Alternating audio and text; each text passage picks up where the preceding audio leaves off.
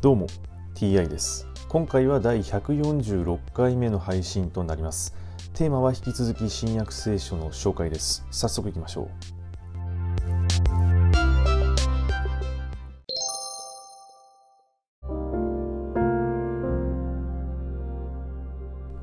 新約聖書第145回。今回は万兵報告するというお話です。婦人たちが行き着かないうちに数人の万兵は都に帰りこの出来事をすべて祭司長たちに報告した。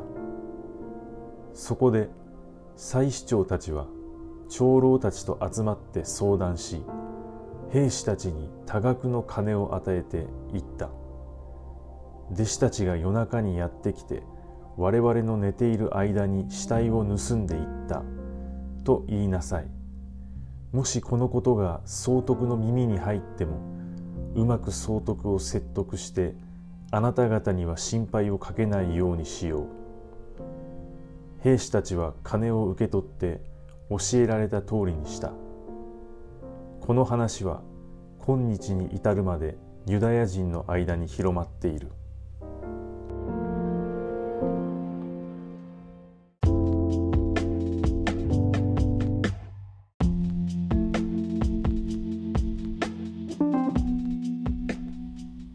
この話は今日に至るまでユダヤ人の間に広まっているとありますが今日というのはいつなのでしょうか？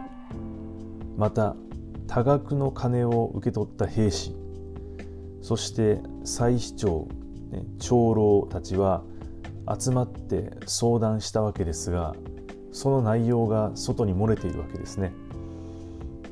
誰がこの話を外に漏らしたのでしょうか？はい、今回はこれで以上です。また次回もどうぞよろしくお願いいたします。それでは。